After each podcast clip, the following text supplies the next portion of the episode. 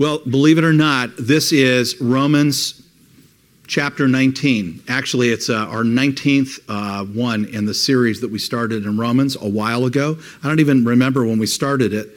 Uh, but we're, today we're going to talk about the children of God revealed. Now, let me ask you a question. How many of you would like to find out that you had a rich relative you didn't know existed that all of a sudden left you a lot of money? Yes. If you didn't raise your hand, you're not being honest because all of us would like that. I mean, I, I told you that one time earlier last spring when we found out we were on the list of unclaimed funds for the state of Ohio. My Sprint rebate check from like 15 years ago wasn't much, okay?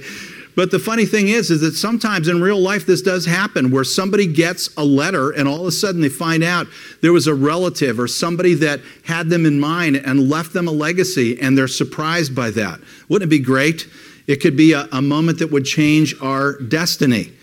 And it's often a frequent theme in literature and a lot of books uh, throughout the generations that somebody uh, gets this. Now, on the other hand, how horrible to find out that someone in your life that you didn't know about left you a bunch of bills. Thankfully, laws protect us from most things like that happening. But can you imagine if all of a sudden somebody that you were related to had listed you as their next of kin and you were responsible for all their bills. How would you feel about that?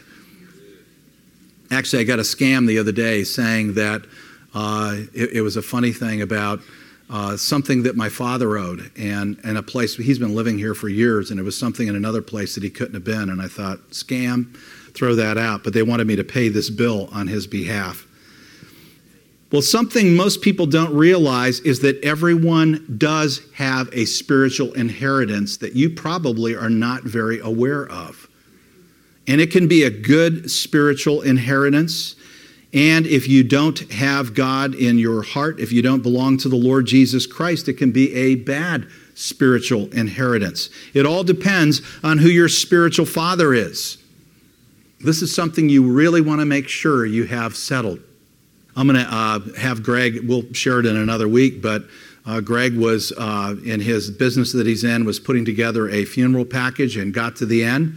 And there was a lady, she was 94 years old, and uh, found out they were talking about who was going to do the funeral. She didn't know the Lord. Well, guess what? She's now a sister in the Lord. Greg added a checklist to the bottom where you can uh, check on the bottom. So, by the way, since we're planning your funeral, do you know about the Lord? And by the way, Greg's an evangelist. It just happens, right? That's always in your mind. That's his gifting. And I, and I appreciate that about you. So, yeah, and, and her daughter also prayed with you. And uh, so I'll let him share the story because it's awesome. But Romans 8, 17 and 18 says, Now if we are children, then we are heirs. If we are children, then we have an inheritance, is what it's saying. Heirs of God and co heirs with Christ. We share in everything that Jesus inherits from the Father. That's a good inheritance. That's pretty amazing, isn't it? If indeed we share in his sufferings in order that we may also share. Wait, let's back up there a second. What did I say?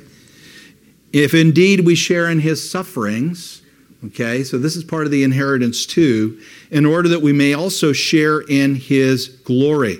Because Jesus inherited both from the Father, didn't he?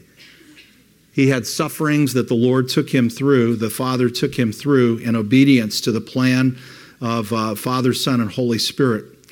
But verse 18 says this I consider that our present sufferings are not worth comparing with the glory that will be revealed in us. Let me put this in very clear terms. It means this as followers of Jesus Christ, as part of our inheritance, in this life we will share in the sufferings of Christ. There will be times, because we are followers of Christ, that we will be uncomfortable. And sometimes we talk about being uncomfortable here. In other countries, you could lose your life for taking a stand for the Lord Jesus Christ. It's a little bit more serious. But he says that that is nothing compared to the glory that's going to be revealed when we our stand with the Lord. What He has for us is going to overshadow anything that we experience in this life. How many of you know you've shared a little bit in the sufferings of Christ? I hope that none of us have to ever go through some of the persecution that people do in other lands, but I don't think we have a guarantee. And this idea that as Christians, when, once we come to the Lord, that everything is going to work out perfectly in our life and that we're never going to suffer is not theologically sound. We share in the sufferings of Christ, but He is right there with us. We're going to talk about that in, in two weeks. So let's pray. Let's just ask God to open our hearts. Father, as we look at your word today in Romans 8, give us a clear understanding of what you're saying to us. Help us to understand what your spirit is doing in our hearts right now. And lead us, God, in Jesus' name. Amen. Our inheritance. Jesus is very honest with his followers, with his apostles, about what their inheritance was. In this life, he said, he will be with us to the very end of the world, but we will also share in his sufferings. By the way, this point of theology about sharing in the sufferings of Christ is usually not preached in the Western church, in Europe and in America. And because of that, we've lost a lot of people that have been they've given into an easy believism. They've come to the Lord and they believe that by uh, accepting Jesus, their life was going to be made better in every way. Well, arguably, in a spiritual sense, our life is better in every way. But what do you say to Stephen? the first martyr of the church who comes to the Lord. How long did he serve the Lord before the Lord brought him home? Through persecution, he lost his life. Did he lose? No, he was right in the middle of God's will. So we need to be careful about easy believism and what Dietrich Bonhoeffer called cheap grace. We will share in his sufferings. This point of theology needs to be part of our theology.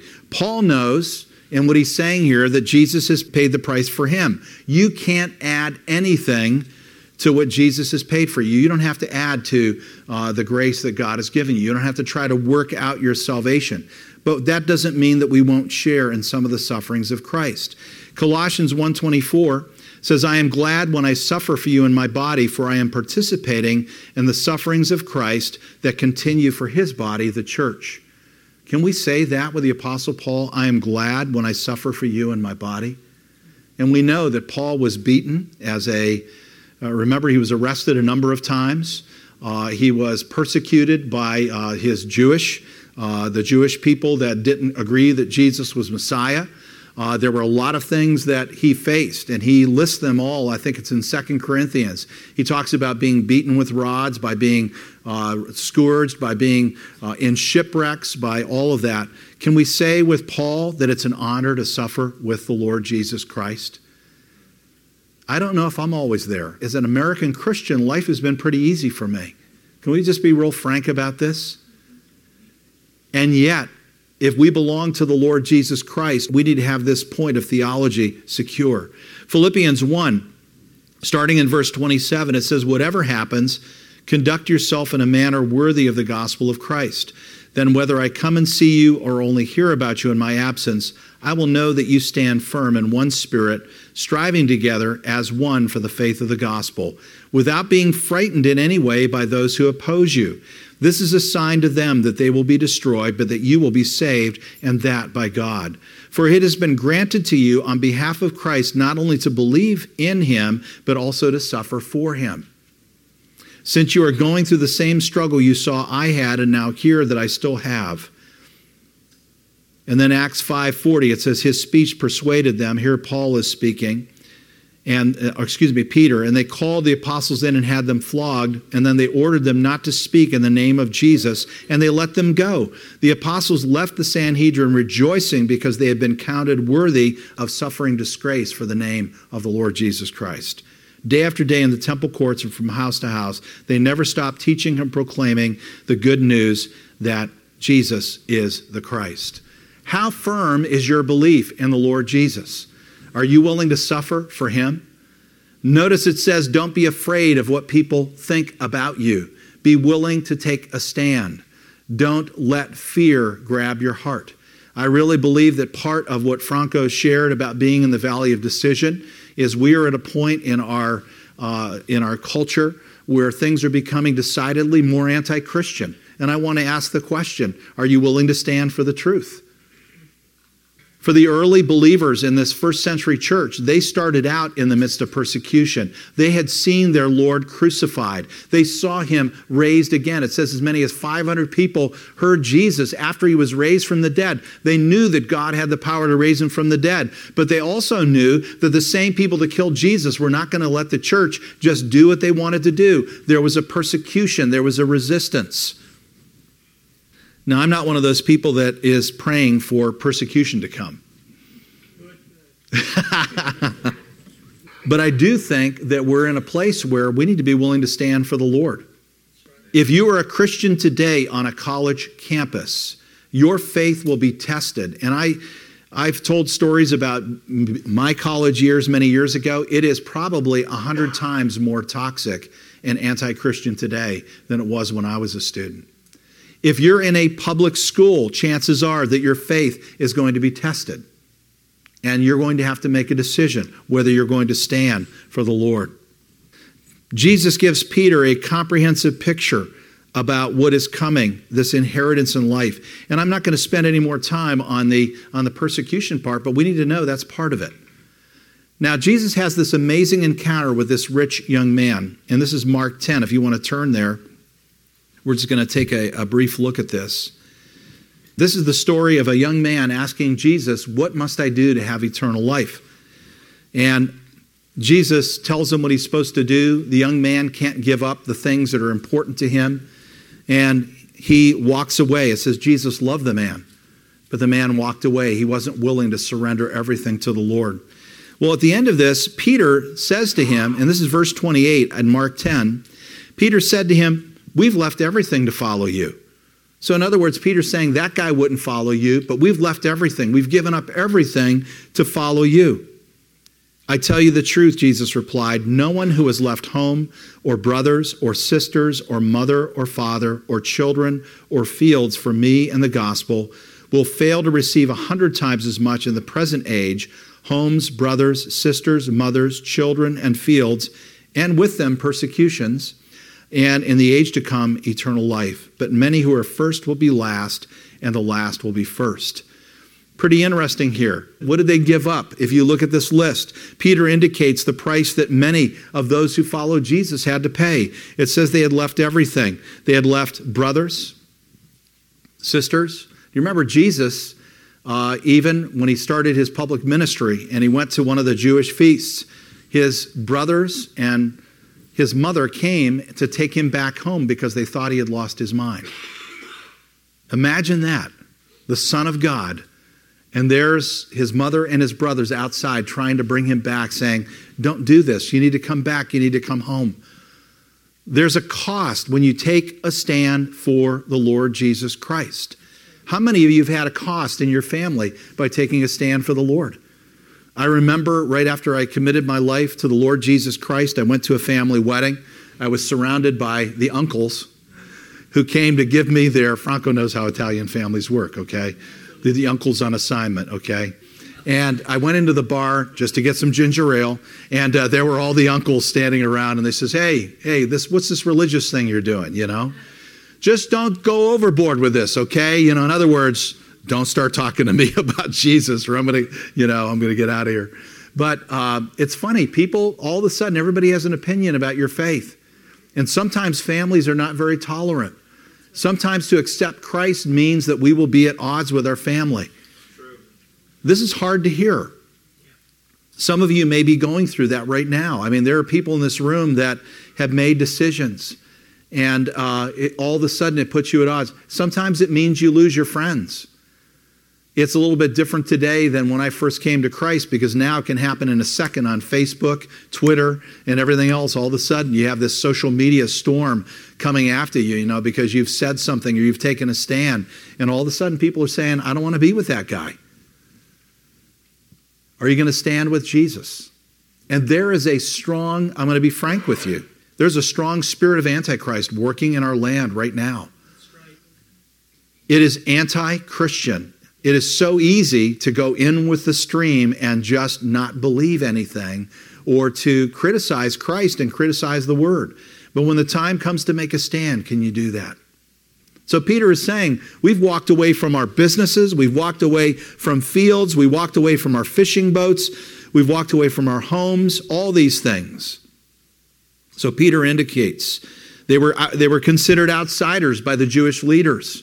As time went on, it didn't take long where, uh, remember, the guy that was healed, his parents did not want to admit that they knew their son because they didn't want to get thrown out of the synagogue. The Jewish leaders were saying, if you go with this Jesus thing, you're out of the synagogue, you're out of the church. it's over. Does following Jesus mean you have to lose everything? Not necessarily, okay? But in some cases it does. When my mother's mother, my grandmother, left the Catholic Church, it was days after uh, my grandfather had died. My grandfather died very young, at age 44, leaving my grandmother, who didn't speak English. He, he met this woman and married her, and here she is in America. She doesn't speak English. She has seven children, okay? And he dies. And uh, my grandmother, after he died, understood what he was saying about Jesus because my grandfather was a believer. And she started going to the Italian Pentecostal church. She left the Catholic church. The priest in their parish told everybody in the neighborhood to shun her. They said, You are not to give her any food. You're not to give her any assistance. One of my uncles told me about this. They almost died. And all their friends were required to turn their back because of what, what had happened. Sometimes people pay a very clear price. Vijesh, some of you remember Vijesh, who was here in August. He was telling the story about uh, the believers in Pakistan that received uh, the Lord with joy. And uh, what was it? How many people? Was it like 10,000 people that had come or 15,000, something like that? And they were baptizing people for two days. He said, Pastor Joe, do you understand what this means? And I said, I have no idea. Tell me what this means in Pakistan. It means that they can't go home to the village they lived in. Because they stood in a public meeting and confessed Christ as Savior, they couldn't go back to their homes. They had to move to an area of Pakistan, to villages that are outside of society. These are outcast villages where the Christians live. It meant that they lost their jobs. And he said these people were so happy to have Jesus in their life. They said, We're willing to give up everything for Jesus. This is what's going on in other parts of the world right now. Did you know that? Remember, the fastest growing church in the world right now is in Iran. Did you know that? Yeah, let your mouth hit the floor. Pick that chin up. Go out and look at the persecution map. You know where Christianity is thriving the most, where persecution tends to be heavier. Somebody told me the Chinese church was praying for us to be persecuted. Thanks a lot. Can I just be honest about this? I don't want to make everybody feel bad today. But these words need to be very clear. They need to, they need to hit us. This is part of our inheritance as well. But then Peter goes on, or Jesus goes on talking to Peter. And essentially, what we need to understand here, it's like the pearl of great price. Remember the story that Jesus told about the pearl? And the person sold everything they had because they knew they had some, they had found something so precious they were going to give up everything to get that one pearl. Okay? But that pearl of great price, you, you're willing to give up everything because you know you're getting something that's more important than the entire world. Okay? Jesus responds to Peter with what his inheritance was. He says, Now all of you that have left, you're going to receive a hundredfold inheritance. Let me tell you what that means in the Greek. It doesn't mean just uh, a 100% increase. It means an exponential to the hundredth degree. If you look at the number here, it's a number that you can't even understand. So, whether Jesus is making a statement about faith, and I've heard people teach this, it's very interesting. When I was a young boy, uh, our church kind of got caught up a little bit in the God wants you to be rich movement, which is still going today. That seems to be very marketable, you know, to a lot of people that God wants to give you a hundredfold blessing. And maybe you've heard these evangelists on the air that if you give $10, you're going to get, uh, what's 10? Somebody pointed out if they really exegeted the Greek properly, that would actually be about uh, $10 billion, okay? okay, if, you're, if you want to be serious about this. The whole point is, is that's not what this is talking about. And why don't those people that talked about hundredfold blessing ever talk about the persecution part? It must not be in their Bible. I heard a guy preaching this on the radio. Somebody was telling me about this guy I needed to listen to. So I, I, looked him up on the internet. I won't tell you who it is, but I'm listening to it. He gets to the part about persecutions and he totally leaves it out in Mark 10 this has to this is not just somebody making a mistake here this has to be intentional but what is this blessing jesus says he's going to give us a hundredfold homes you know what that means first of all in this life it means when you become a brother or sister in christ you have a church that's willing to take you into homes everywhere For the early, early people in this church, many of these people knew that there was a whole network throughout the Roman Empire as Christianity spread. All they would have to do is go and present that they were a Christian and they would be welcomed into a home and hospitality. That's part of what Jesus is talking about. But if you want to know about the eternal part, he's preparing a home for us that's a hundred times exponentially better than anything we're living in right now. Think about that. What about a hundredfold brothers, sisters, mothers, children? Sometimes when we have to take a step away from our families, not we, it's not that we want to lose our families, but they can't handle our faith. We have a church that is full of spiritual moms and dads and brothers and sisters. Amen. Is it true? And by the way, I do think God wants to prosper us so that we can bless, be a blessing, but I think it's irresponsible to go around doing things like you send me $10 and God's going to send you 100 back. Uh, that's a manipulation. It's, it's just not right. I hope you never have to experience having to give up family. But Jesus says what we suffer now is nothing compared to the glory that he will reveal to us later. Then he goes on. Let me just take a few minutes more. I just want to share this. In Romans 8, verse 19, it says, For all creation is waiting eagerly for the future day when God will reveal who his children really are. I love this. This is the New Living Translation. How many of you know that you are hidden secret agents? If you really belong to the Lord, people don't know who you are. They don't know who you are. Against its will, all creation was subjected to God's curse, but with eager hope, the creation looks forward to the day when it will join God's children in glorious freedom from death and decay. For we know that all creation has been groaning as in the pains of childbirth right up to the present time. And we believers also groan, even though we have the Holy Spirit within us as a foretaste of future glory. For we long for our bodies to be released from sin and suffering we too wait with eager hope for the day when God will give us our full rights as his adopted children, including the new bodies he has promised us. We were given this hope when we were saved. If we already have something, then we don't need to hope for it. Everything that God created is longing for the sons and daughters of God to be revealed. Did you know the creation is groaning right now? People ask me sometimes, Do you believe in uh, global warming or do you believe in climate change and what's going on? And you need to know there's a lot of scandal and manipulation about that. I don't believe all the science and things that they're telling us. And I've done research in that. And if you've never re- read about the East Anglia University scandal and the Penn State scandal over how they changed things to fit in, you can look at that. But I want to tell you one thing that people aren't figuring into the equation is God tells us in the last days that this planet is going to rock and roll. It is going to literally be kind of groaning, so to speak, in anticipation of our Lord returning. What did Jesus say? It said there would be earthquakes in diverse places, meaning that earthquakes are going to get more intense. It said that there were going to be different signs in the heavens and things that are happening. Scripture tells us that when we sin, sin actually affects the ecosystem. If you never heard my scripture on that, uh, my, my teaching on that, it's pretty amazing. When it talks about, the Lord says, if you rebel against me, then I will not send the rains at their proper times. Think about that. Read Micah. Read Nahum, read some read Joel, some of the scriptures that talk about that. It's true. But God cares about everything on this planet. And not only does God want to save and transform his people, he wants to transform all of creation. We are told when Jesus returns that everything is going to be transformed. First of all, it's going to happen to us. 1 Corinthians 15 22. It will happen in a moment, in a blink of an eye, when the last trumpet is blown.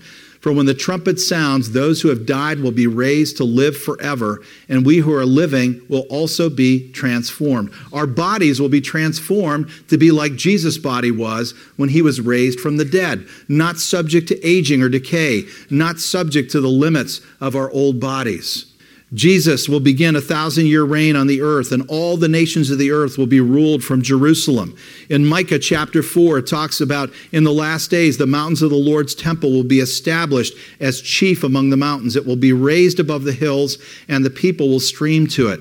And many nations will come and say, Let us go up to the mountain of the Lord, to the house of God of Jacob, and he will teach us his ways.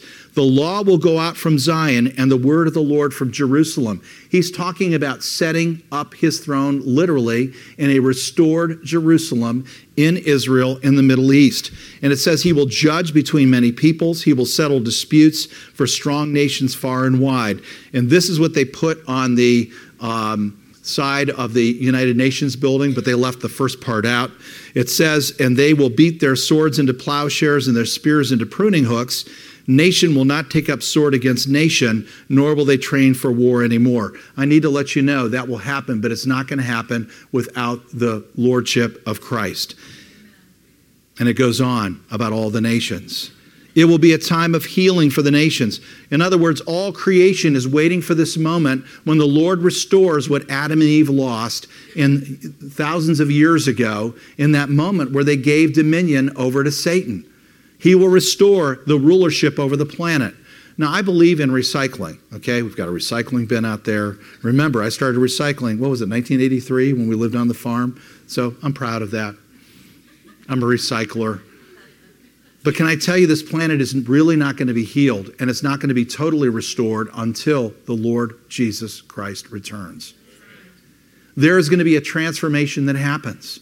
And Romans 8 here says, All creation is groaning for the sons of God to come. In other words, this planet is literally crying out. Not only does Jesus care about you, but he's going to restore the planet. The reason, this is my theory, just my theory, the reason why I believe there's a thousand years when God restores this planet is because he wants to demonstrate to all the nations what he originally designed and intended for this planet with, under his lordship, under his leadership. Are you excited about that? Okay, so this is the good part. I told you about the persecution first because I wanted to get that over. Here's the good part is this is God's promise to us. This is why he's saying, Be true to the Lord, be faithful. This is part of your inheritance. A time of healing of the nations. What does it mean that the sons of God will be revealed? It means that we will be restored to the dominion that God originally gave to Adam and Eve. Let me tell you something he said to Adam and Eve that you need to be aware of. He said, I want you to go out into the world I've created. I want you to be fruitful and multiply. And I want you to tread underfoot all of this land and bring it under sub- uh, subjection to God. That's what the word means in the Hebrew, Hebrew. To go out and bring it in under his dominion. Some people think that they're going to float on clouds when Jesus returns and we're going to be playing harps. You've seen it in Warner Brothers cartoons. You've seen it in Disney cartoons, right? That's cartoon theology. The original mandate to Adam and Eve to actually help in administering the planet is going to be yours if you belong to the Lord Jesus Christ. I was going to share it, but i am I'm just going to share part of it. I can't share the whole thing. I had a vision this past week, and I was driving up Stowe Road, and it started. There was a train at the train tracks, and I was there just, I was just seeking the Lord, and I was praying. And the Lord showed me the Zechariah 12 through 14, the earthquake and the city in Jerusalem being leveled. And I saw the sea rushing in, and this whole thing that, that is described in the scriptures. But it was an amazing thing because I saw people that are Christians that have been that were redeemed in this season, and we were all being given assignments to go out and help the healing of the nations. The Lord said, You have a part in this, you have things to do everything that mankind has longed for. I don't fault the people of the United Nations. I think many of them are true believers that really want to see this planet healed. But it's not going to happen without Jesus. And if we do it without the Lord, we know the Bible says there's one who's going to come that will exploit that the Antichrist. He has a totally different view. It's a view of controlling the nations and bringing them under subjection to him and literally bringing destruction. But God is giving us a promise. What does it mean that the sons of God will be revealed? Let me close with this. It means that dominion will be restored. We will share in God's authority and rule. In Revelations 21, it says, And I saw an angel coming down out of heaven, having the key to the abyss, and holding in his hand a great chain. And this abyss apparently is a place where Satan will be judged and held. And it says, He seized the dragon, that ancient serpent who is the devil or Satan, and bound him for a thousand years. He threw him into the abyss and locked him locked it and sealed it over him to keep him from deceiving the nations any more until a thousand years were ended. After that, he must be set free for a short time. And then I saw thrones on which were seated those who had been given authority to judge. And I saw the souls of those who had been beheaded because of their testimony for Jesus and because of the word of God. They had not worshiped the beast or his image and had not received the mark on their foreheads and hands. They had come to life and reigned with Christ for a thousand years. This is the first resurrection. Blessed and holy are those who have part in the first resurrection. The second death has no power over them, but they will be priests of God and of Christ and will reign with him for a thousand years. What did you hear there? The Lord appoints judges among the people that have been redeemed to actually rule over the nations. It says we will rule with him. There is an inheritance that is physical, there is an inheritance that is actual, there is an inheritance in the healing of the nations and the restoring of everything that has been broken. And that's part of your inheritance as men and women of God. How many of you didn't know that? It's true. Let's stand together. Thank you, God. Can we just worship the Lord together? Just go ahead and tell the Lord how much you love him. Father, I thank you so much for your goodness and your loving kindness, Father. We just bless you and praise you, God. Thank you, Jesus. Lord, I want to thank you that we are heirs, that we are not only adopted as sons and daughters, but we are also heirs and joint heirs. That when Christ returns, Lord, you have an inheritance for us that you will share with us and you call us into relationship with you. Lord, I want to thank you so much for all that you bless us with. And frankly, Lord, there are days when we wake up, we get out of bed, and this seems so remote. It seems like something that's so far away. And yet, Lord, we see the signs happening all around us of your prophecies being fulfilled. I feel like this is a season, Lord, where you're saying to prepare our hearts it's a season to renew our covenant with you. It's a season to say, Lord, I believe and I'm going to stand firm in what you have given me. God, give us the strength that we need in this hour in the name of Jesus Christ. And I want to say to anybody here that does not know the Lord as your Savior, if you've never prayed that prayer, uh, I'll be here after the service. Please come up. I'd be glad to pray with you. The Lord loves you so much and He wants to transform you as a son or daughter of His. He's calling you home. So, Lord, we just give you thanks and praise. Bless us as we go forth from this place today. Lord, let your word continue to live and grow in us. We pray in Jesus' name. Amen. Let's go in the blessing of the Lord.